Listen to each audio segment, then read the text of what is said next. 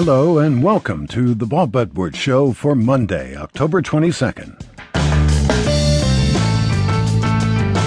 Most of us grew up with the expectation of a good job with decent pay and benefits, access to quality health care. Someday we could afford a home of our own, while the company put aside funds for our retirement when we got old, and our children would have a shot at an even better life than we had.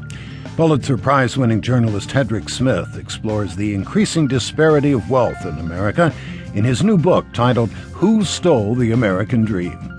And later in the hour, commentary by an expert on dreams, children's book author and illustrator Daniel Pinkwater. His most recent book is titled Bushman Lives.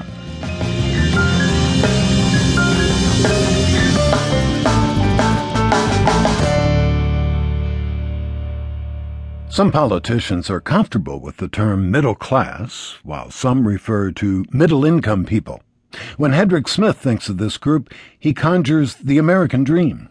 Bob, the American dream was pretty obvious to a lot of people who lived through the heyday of the American middle class. It was a decent job, a steady job, rising income over your lifetime, health benefits from your employer, a lifetime pension, so that uh, as soon as you retired, you got a monthly paycheck from your employer for the rest of your life, enough money to be able to buy your own home over time and the hope that your kids would live a better life. So, job, benefits, home, future.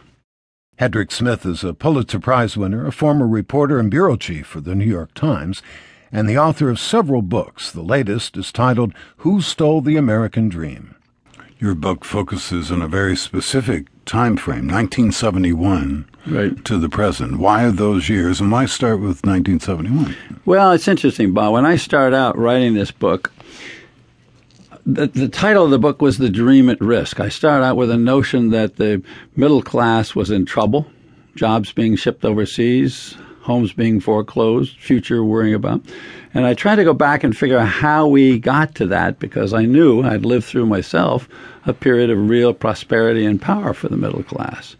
And as I went back further and further, I saw a number of things happening two things, big things wedge economics and a power shift.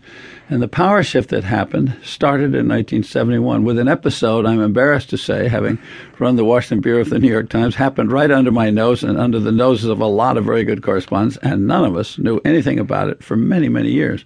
And that is a guy named Lewis Powell, who was a very prominent corporate attorney from Richmond, Virginia who was named to the Supreme Court at the end of 1971 by Richard Nixon, then the Republican president, had become alarmed